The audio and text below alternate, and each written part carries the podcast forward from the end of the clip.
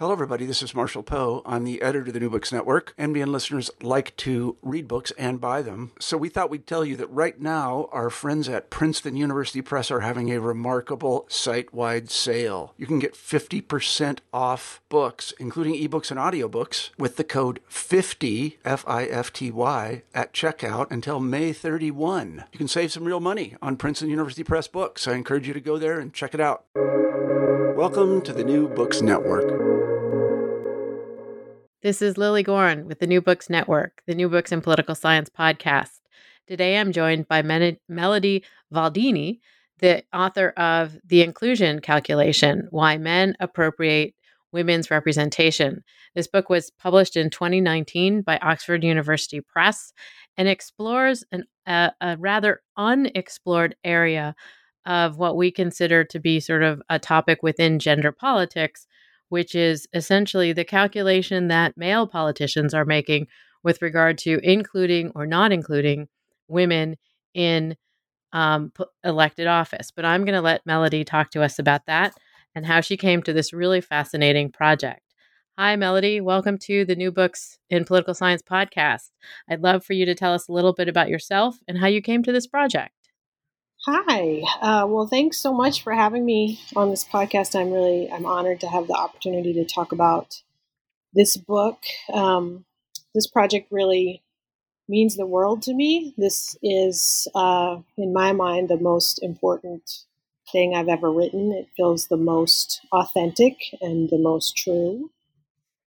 Um, and my process for developing this book took years, uh, in part because I had some babies, so they, you know, uh, a little distracting. Um, but I found, even as a young scholar, that I just was having, I was hesitant to fully embrace the wing of the literature that was talking about how women need more ambition. Because uh, I've always been a very ambitious woman and I've hit a lot of roadblocks in my life, and I've hit a lot of places where, uh, you know, the, the power structure, the hierarchy that I was involved in, basically said, you know, we don't really care how ambitious you are. We don't care how much you're leaning in. You're just not what we want right now.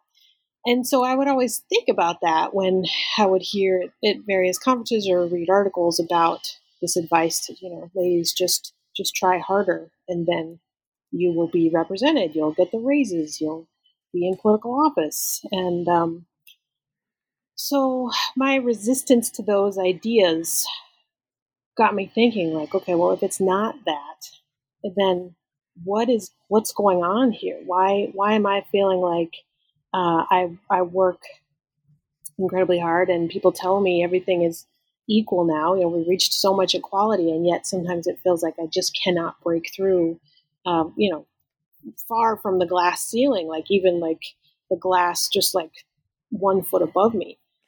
And um, slowly but surely, I, I just thought, okay, well, it's it's a patriarchy, yeah, sure, but why why why would these this sounds silly to put it like this, but I was like, why would these men be so mean to us? Like, why wouldn't they want us to have this equality? And over time, it occurred to me, no, they're not being mean to us. This is the system that they're operating in. This is the rational action is for them to maintain the system in which they have privilege and power. Most of them aren't even conscious of it. And so it's not about men being, as I say in the book, it's not about men being devils and, you know, delighting in torturing women. And of course, I have a loophole that says, okay, yes, there are a few men that are devils, and there are a few men that are angels that purely are willing to give up their own power for women's success. But instead, the vast majority of men and women are just rational opportunists, right? They're just looking to advance their own power and their own careers. And so when they are when those people are considering women increasing women in power, they're going to be thinking about, okay, well, how will her presence help me? So it's much less about what that woman is doing and much more about acknowledging the patriarchy and acknowledging the fact that most people in power, their number one goal is to just keep that power. And so they're willing to um, embrace having more women in power if that's that will help them and they're also willing to close the door if it will not help them and so that it, it made it much less personal and honestly helped me withstand um, setbacks in my own life by thinking about it as this rational rational opportunist scenario rather than the devil's uh, some people say the men don't want us here. But again I, I really don't think that's it. I think it is instead this rational actor. And and the rational actor model, which I, I agree with you, seems to makes a lot of sense as you sort of unfold it throughout the book. Um, and and certainly in context of thinking about, you know, what is the motivation for bringing women into positions of power or bringing other people who have not been in those positions before into power. It certainly, you know, again, it, it makes a lot of sense. But as you note, this is something that hasn't really been studied. And you sort of found this as a gap in sort of the political science literature, the, the literature on gender and politics, and questions of representation. Can you talk a little bit about um, the gap in the literature because of where all of the emphasis has been? Sure, yeah. Um, so, you know, all of the emphasis in the literature has been on women and on, um, and also on the institutions and structures and culture, but it all comes back to, well, what are the women doing? You know, are, does this electoral system uh, facilitate women winning? Does this level of uh, rate of literacy in society facilitate women's ascension to higher education and then being well qualified for leadership? does this belief about uh, women's role in the family versus the public sphere does that how does that impact women's decisions to run for office? So so much of the literature i was i've, I've grown up as a scholar reading and which is outstanding uh, but it it just it left out men.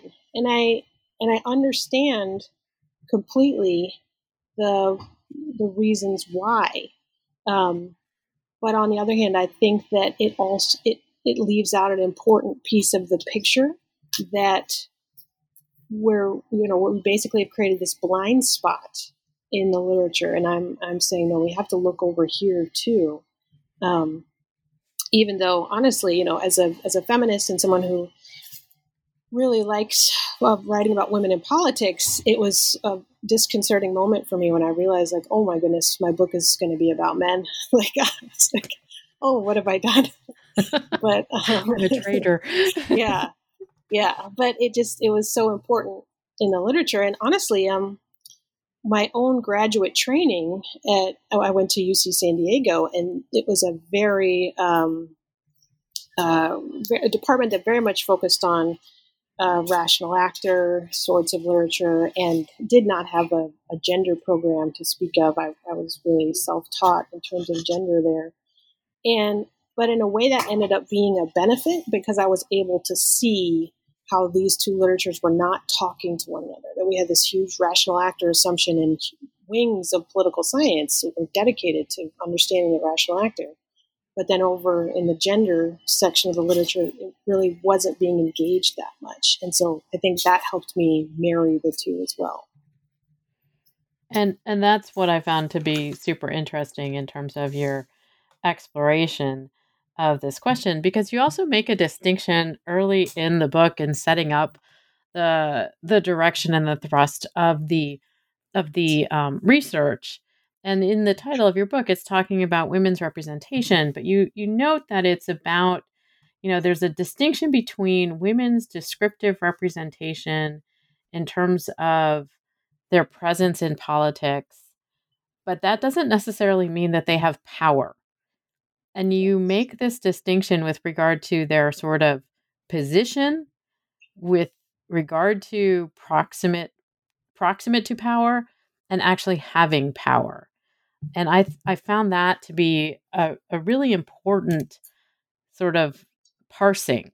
Um, and and I think it also gets to some of the discussion that you have throughout the book with regard to what is it that men actually want with regard to women in office. Right, right, absolutely, yeah. I think, um, and I'm really glad you noticed that about the, you know, how women can appear to be very close to power, but we should not assume that they actually have the power, uh, and that we have to to be very mindful of that. And that part of the theory really reflects findings in the substantive representation literature. You know, that's looking at okay, women are in the legislature. What are they doing? What are they getting done? And so much of so many of their findings, not all, but many of them, are finding that you know women are there, but they're getting blocked on creating legislation for even some basic rights for women and women's equality. And so their findings really echo and inspired that that line of the theory in the book, and also my own personal experiences. Um, you know, I feel very lucky to have a job and very lucky to to have achieved what I've gotten in my career. But I think it's also important to note that there were times when I felt that I was being given a particular role because it would it, would send a good signal that I was there. Um, in my in my own experience in academia, and that that also informed that element of the theory. My own experiences of of having a certain role or having a certain level of power, but um, feeling like, okay, I don't have access to real true power, and I can see how the people who are in power above me are benefiting from me having this position from the signal that I'm sending to others from being in this position, and that that really stuck with me as I wrote this. And and so in terms of the the structure of your argument and the thrust of your research, besides the sort of like signaling versus actual power, the the presentation or the representation as opposed to actually holding power. You you talk about this inclusion calculation, a term that you introduce and is really the the kind of idea um, behind the research. And you talk about how do men benefit from including women. Can you talk about how you sort of came up with this particular framework and what it is that you sort of used in terms of thinking about that beyond sort of the question of, of rational actors? Yes, yeah, absolutely. So the inclusion calculation um, is basically my way of saying um, that women's presence in certain uh, roles in the government or in society can be beneficial to the institution, to those in power around them because of the signals that they send. But the calculation emphasizes that that benefit of the signal that women's presence sends sometimes is not enough to um, make it worth it, basically, to those in power. So that's why I say, um, so what I do is I come up with a, I came up with a list of essentially costs and benefits uh, in the mind of selectors. And, and in much of the book, I'm talking about party elites as uh, the people that I'm analyzing. And so, in the minds of party elites, constructing their candidate lists when they're thinking about, okay, who are we going to run for office here? I argue that they're thinking about these five costs and benefits. And um, I'm happy to talk through each one of them, uh, but I can give just a sure. little bit Okay, great. A little bit briefly on each one. The first is the displacement cost, which gets at, and a lot of these, I want to emphasize, a lot of these reflect what we already know in the literature. I'm just gathering them up and saying, okay, here's why they work in a bigger picture kind of way. Um, so that dis- first displacement cost is the potential negative impact of replacing incumbents with women candidates. Uh, and I note there are a lot of complications to this. It depends on, um, for example, the electoral system. It depends on has there been some recent event that has made men in the system want to want to flee from this particular position of power, such that you know uh, what's the glass um, forget not the glass ceiling glass cliff. That's it. Is it a glass cliff situation? Um, the second factor that I say is in the inclusion calculation is the threat cost, and that's more personal to the particular elite that's considering including women. And I argue here that this is the personal fear that the newly included women will somehow or someday undermine the power and resources of the current male elite. And I want to be very clear here. I'm not arguing that this is, you know, that there's a, a dark room where there are a bunch of guys who are like, you know what, if we let those ladies in, they're going to take our power. But um, I use a lot of the political psychology literature to support the idea that there is this undercurrent of fear and that, you know, um, and in my own experience too, I've, I've noticed this as well. It, the closer one is to power, to actual real power, the more uncomfortable the actual power holders will be with your presence, right? If you're far away from it, if you're not really a threat to them, then sure, yeah, let's let's put a woman on the ticket, no problem. But if you are in a position where your presence there could somehow someday take over from them, then your presence is is much less likely to be supported. Uh, and again, I, I, that really echoed some personal experiences in, in academia where I found that you know very high level administrators were being very supportive of of increasing the presence of of women and um, of diversity in general, but it was the mid level people that were like, "Hang on a minute, we're not we're not quite sure we're comfortable with this."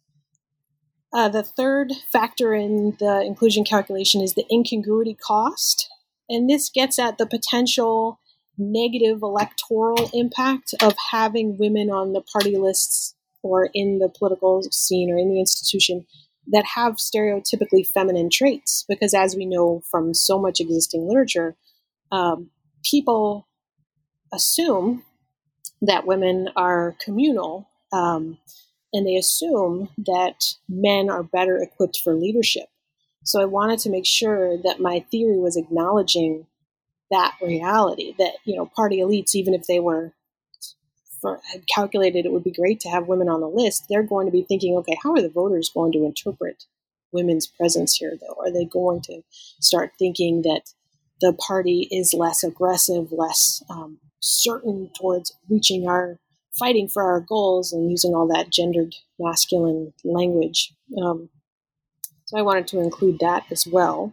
And that, of course, comes from the role in incongruity literature, which is uh, outstanding work. Um, the fourth factor in the inclusion in the inclusion calculation is the domestic responsiveness, cost or benefit, and this refers to the potential reward or punishment for essentially listening to social movements or listening to social pressure that's demanding more of women's presence in office. Again, I want to emphasize that can be a reward or a punishment. And, and I think that's very important to note that, again, uh, sometimes listening to certain societal groups for one party would be very beneficial. For another party, it would be uh, terrible. It would be a very, very uh, serious error for them. And the fifth factor is the international responsiveness cost or benefit, which is um, both tangible benefits, so uh, foreign aid, um, benefits offered by international organizations that respond to the increased presence of women in politics or women in power, as well as the potential societal backlash to responding to international pressure. So I was thinking a lot about the EU when I was writing about that and thinking about how countries that are members of the EU um, face this pressure of yes, uh, some of them want to play along for various financial reasons, but then, uh, especially these days, you know, many many citizens in these countries are not that excited about the EU, and actually will backlash a little bit if they feel that their country is following an international rule rather than their own domestic preferences and norms. So um, those are the five, basically the five things that I said would be impacting how the strategy of elites and the strategy of men in power as to whether or not they would introduce more women into the system. And then I have a, a, a little bit more on that. I don't include it in the inclusion calculation itself, but I also consider the effect of women in proximity and I didn't include it in, cal- in the calculation because we really don't have enough research as a field on how it works. So, in other words, we really can't predict with any uh, systematic nature results that how the presence of women in power will impact the include the inclusion of more women in power. Um, there's a common misconception that women in power will always welcome women in power, but we, well, there's significant literature that says no, that's not actually what happens. And in fact, what happens is those women in power are reinforcing the patriarchal norms that they had to accept in order to get them there. So, because I couldn't get a clear picture of what women in power, their impact, what their impact would be in the inclusion calculation, I, I wanted to acknowledge them with my women in proximity variable, but I didn't uh, build them into the main theory. And I'm really hoping that um, more research is done so that we can better understand the impact of, of women in power on women's inclusion because I think there's a lot there that we don't know. But um, but yeah, that's about it for the for the calculation. And and you use this calculation then to to do a number of different sort of methodological um, investigations to try to figure out um, as you know, what the calculus is and how it works. And you found some really interesting conclusions from the data. Um, one of the ones that I found most fascinating um, is is the sort of understanding of what happens when there's a big scandal or corruption, um, and what happens in terms of that the calculus at that point, as you pointed out, in some countries goes in the direction of more women, and in some countries goes in the direction of not so much. Um, but I I would love to hear what you thought when you found that um, in the in the data, and and what you made of it. Yeah, that was um, that was that was really cool. I wish I could remember the moment that that occurred to me. Um, it was it was many years ago. I, I almost want to say it was when I was writing my dissertation because that's when I, I did some of the initial interviews um, in Italy.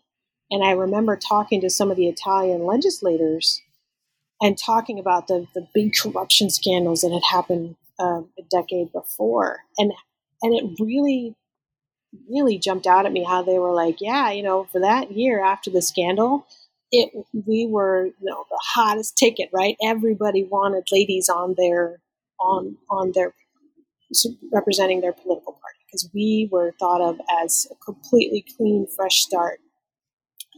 And and she, I remember one particular interview where the, the legislator said, you know, usually they think of us as naive, as kind of um, inexperienced in a negative way, but all of a sudden in this scenario, you know, we were thought of as as perfect for the job.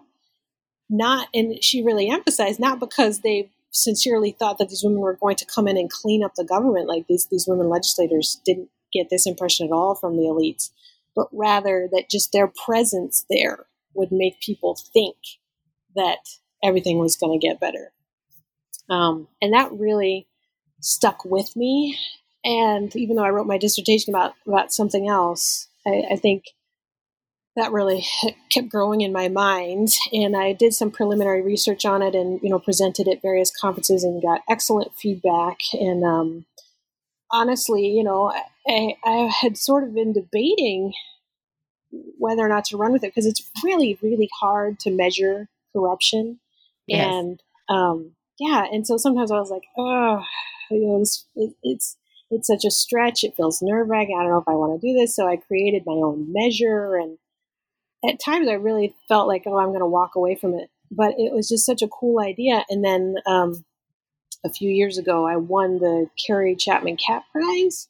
And that was such a pivotal moment in my career and in the form in the formation of this book, even though this was several years ago, because they said that was it was that idea. It was the was the response to Scandal idea that I had submitted to them. And just them saying, hey, that's a cool idea. I was like, okay, I, am going to do this. I'm going to run with this.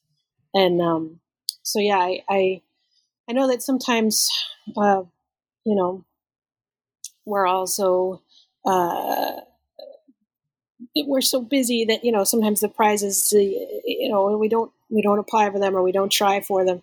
And I remember trying for this one and really thinking, okay, if this goes well, then this is my sign to go ahead with it.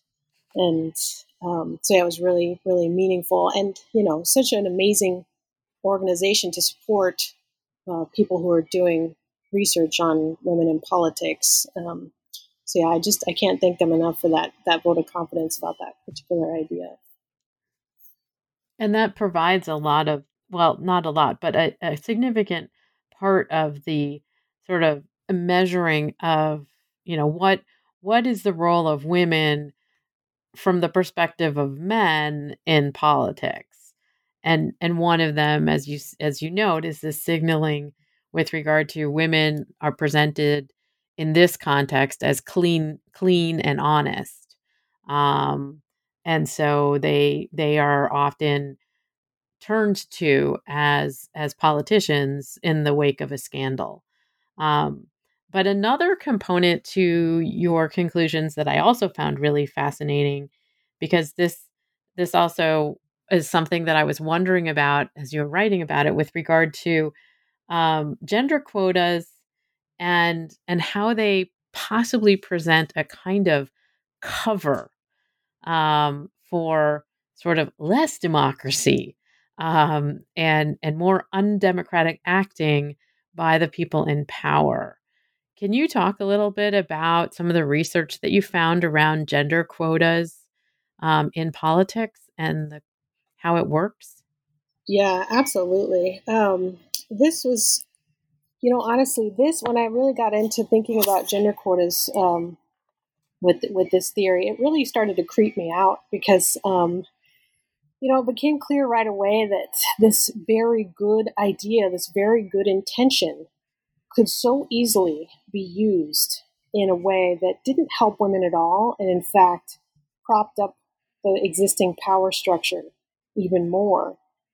And that doesn't mean that it's always used that way. There's some cases where it's used very effectively, and that's great. But just um, the fact that an institution that on its face is, was so could be so beautiful, and instead was being used in such a um, such a way that was completely against the intention of the institution. Uh, so, uh, you know that my ideas about gender quotas, a lot of it came from the work of uh, Rainbow Murray. A lot of it also came from the work of um, Lisa Baldez, Mona Monalina Crook, all these amazing scholars who have been noting over the years, uh, you know, okay, here's case after case of people not following quotas. They're they're instituting them. They're in the case of France, they're making them as a constitutional amendment. They're making a big deal about it, and yet they're not following the quotas. And so one could dismiss that and say, well, you know, that's because you know, they're devils, they're evil, they don't want women in politics. But again, that, that just didn't sit well with me from a scientific perspective. And so I, I started thinking through, okay, well, how, how would men in power benefit from adopting a quota and um, having this very public, essentially, announcement that they are going to be increasing the percentage of women in the legislature, knowing that citizens will see women, at, they will stereotype women as being more democratic, more willing to um, cooperate, more willing to stick to the norms of the system, and um, just this this constant assumption that women are somehow inherently more democratic than men. So then it, it occurred to me that gender quotas could be used as the ultimate um, best case scenario for the rational opportunist because you get all the benefit of the signal saying, okay, we are, yes, lots of ladies, so many ladies here. We're going to be, everything's going to be so democratic and so honest and all the great things. But then you can also design the quota so that it's completely ineffective. Or, as um, so much research has pointed out, you can design a quota so that women are marginalized to the point of, um, you know, they're just they're just made fun of for being um, you know, quota women, as it's called, right? So I think I want to mm, Franceschet and Piscopo, I think, um, if I'm remembering correctly, there are some of the scholars that have that they were they were looking at their um, analysis of Argentina, and they found that you know women elected via the quota were were marginalized, and several other scholars have looked at this too. So then then I thought, okay, so this this institution, which could be so uh, great, is actually being used in this very contrary way for, for what it's intended to do. And then you end up again with, you know, sort of what is the rational discussion or rational intentions that are being used to sort of include women, at least representationally or in a descriptive way, but not actually have them have power. I mean, I saw that sort of trope coming through a lot of the discussion. As you say, it's in, in many cases, it's not necessarily because they're devils, it's just because, you know, the structure and the desire for, you know, to continue in power makes you make decisions on that basis. Right, right, exactly. Yeah, it's like a fundamental rule of political science, right? That those in power want to keep their power. So it seems to apply here as well.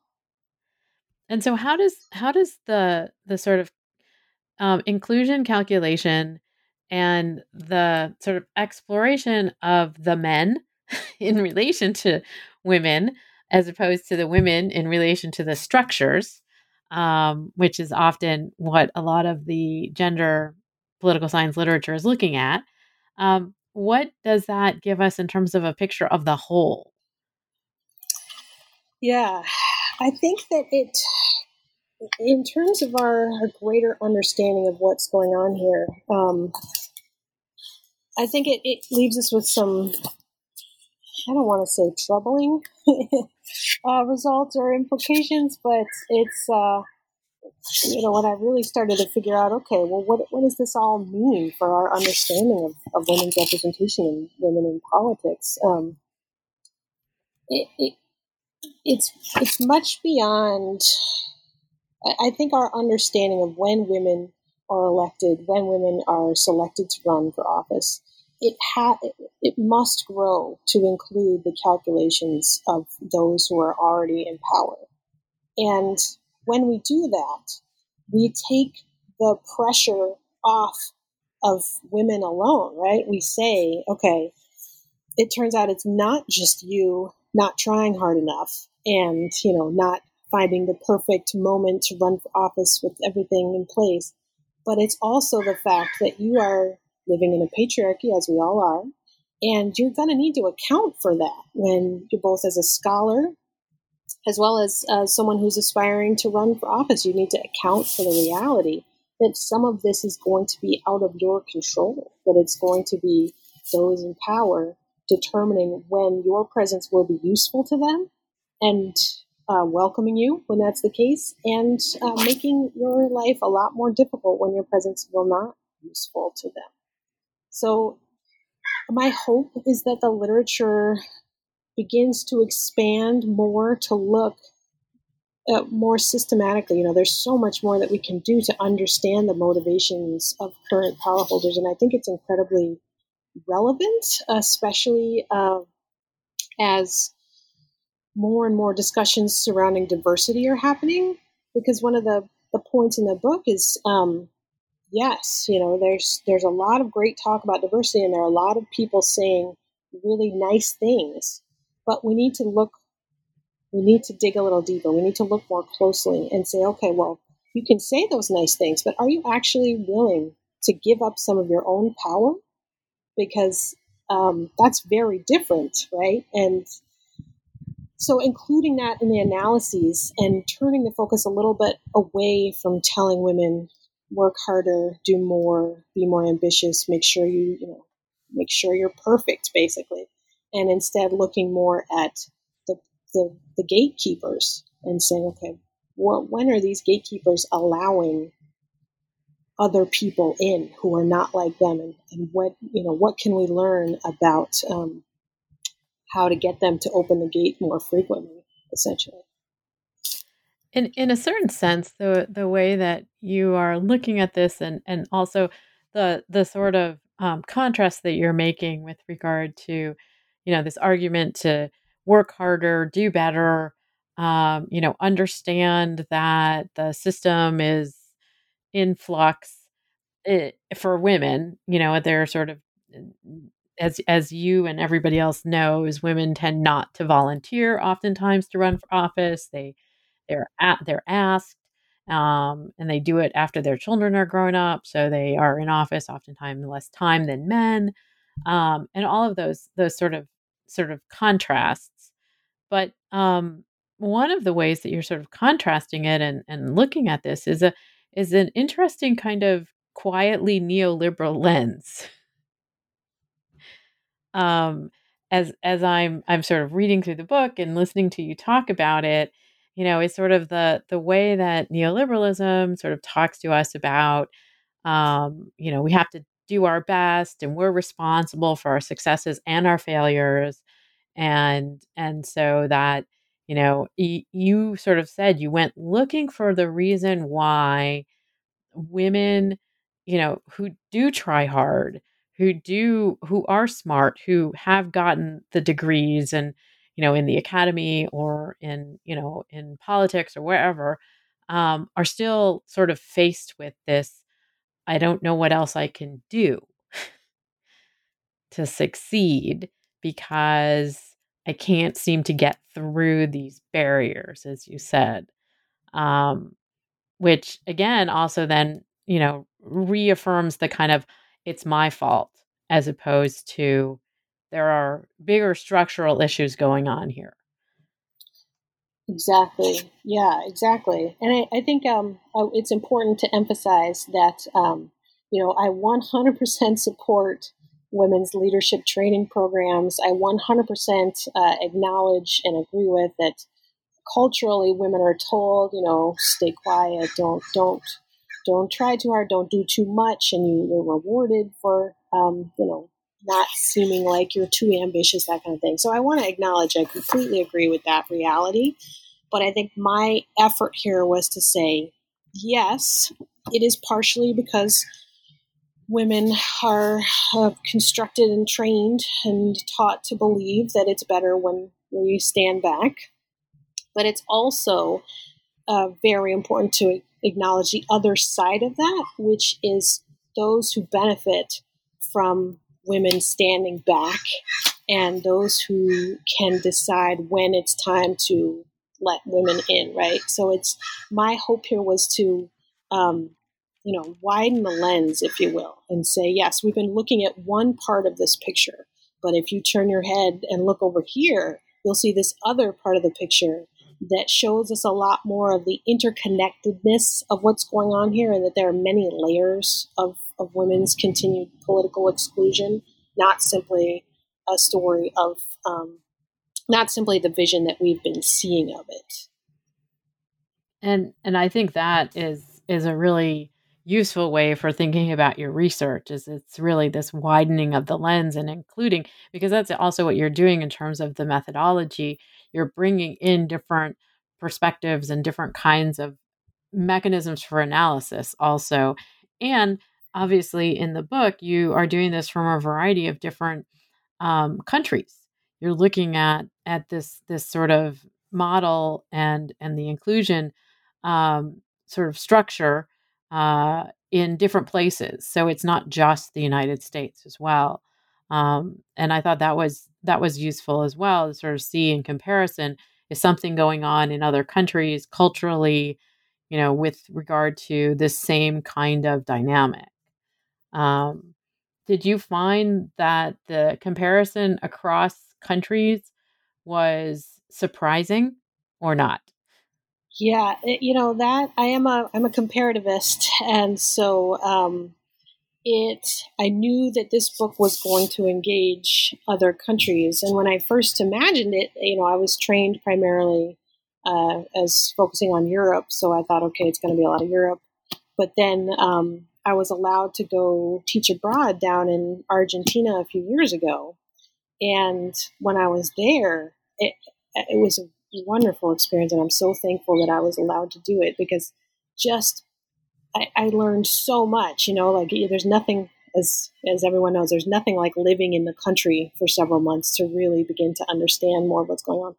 And it, and it was when I was there that I was like, okay, this stuff that I've been thinking about just in the European context actually can apply elsewhere. And I don't want to say everywhere, but it can apply beyond Europe. And it really opened my eyes to um, all of the different cultural contexts, institutional contexts, historical contexts where this theory could work. And it inspired me to build the theory so that it could essentially flex to meet the challenges of the different contexts that it's placed in. So that was that's one of the reasons why the inclusion calculation itself is it's got a lot of moving parts, right? There's a lot going on with it because I want it to be able to to flex and meet the challenge of wherever it's being put, whether it's um, Bangladesh, for example, one of the countries I talk about in the book, or Argentina or Italy. Um, so I'm, I'm hoping that it can be most useful to scientists because of its ability to meet those different contexts and um, react to them.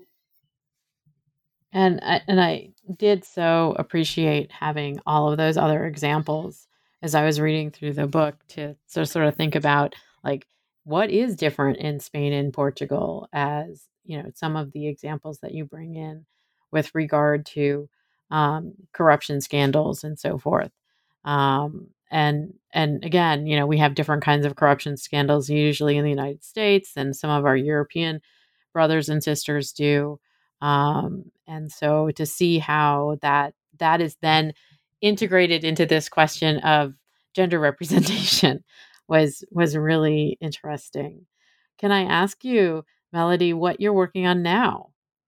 Oh, sure. Court, you know, everybody loves to talk about what they're doing now. Absolutely. Um, I'm super excited about. I've got a few projects I'm working on, uh, but I think the one that I'm most excited about right now, um, I'm writing a book uh, with Leslie Schwindt-Bayer, and we are thinking about.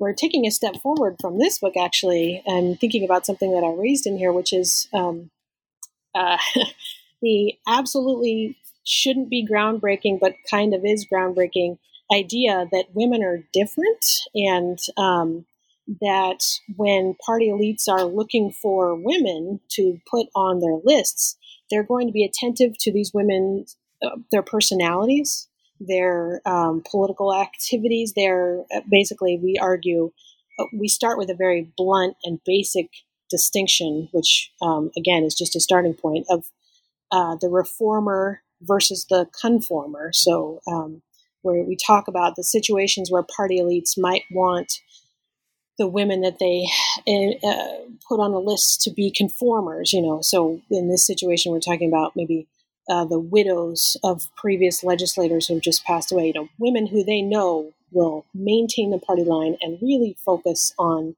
those traditional um, ideas that the elites might be endorsing at that time versus the situations when party elites might look for women who are reformers, where these are very outspoken women who are looking to change the system, change everything. And those women will typically send a stronger signal, but then party elites, they, they bring a higher threat to party elites, right? Because if they're looking to change everything, then that means they could change the party to the point where the current elites could be uh, out of a job or, you know, no longer welcome. So we're, we're really thinking through um, is very and is very very uh, intellectually exciting and fun, but also really kind of scary because you know trying to figure out okay, well how how do we divide up the personalities of women?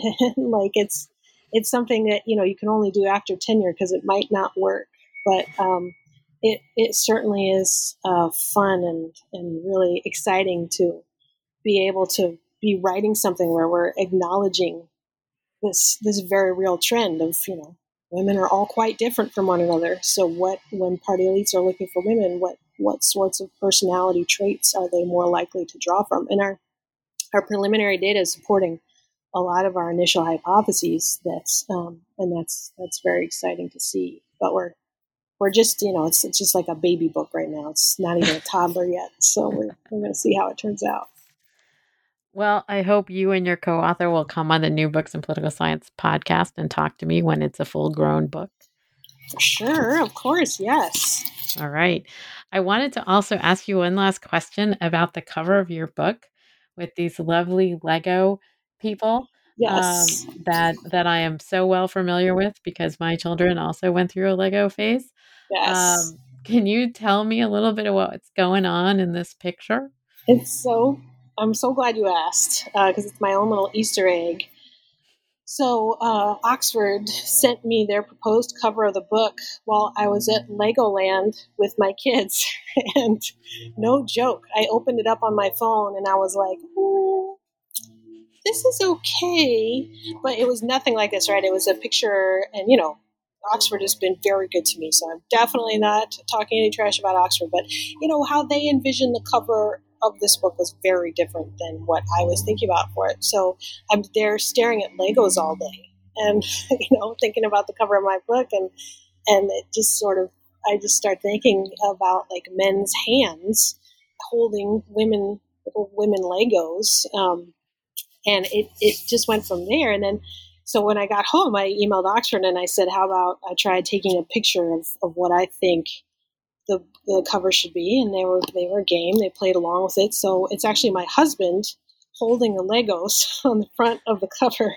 and uh, and those are my kids built that little Lego legislature, and uh, we put their their favorite Lego ladies there in it. And so um, I couldn't believe it when Oxford said, "Yeah, we will go ahead and use that." I was I was really excited. Now I get to every time I read the book, I get to see my husband, so that's nice.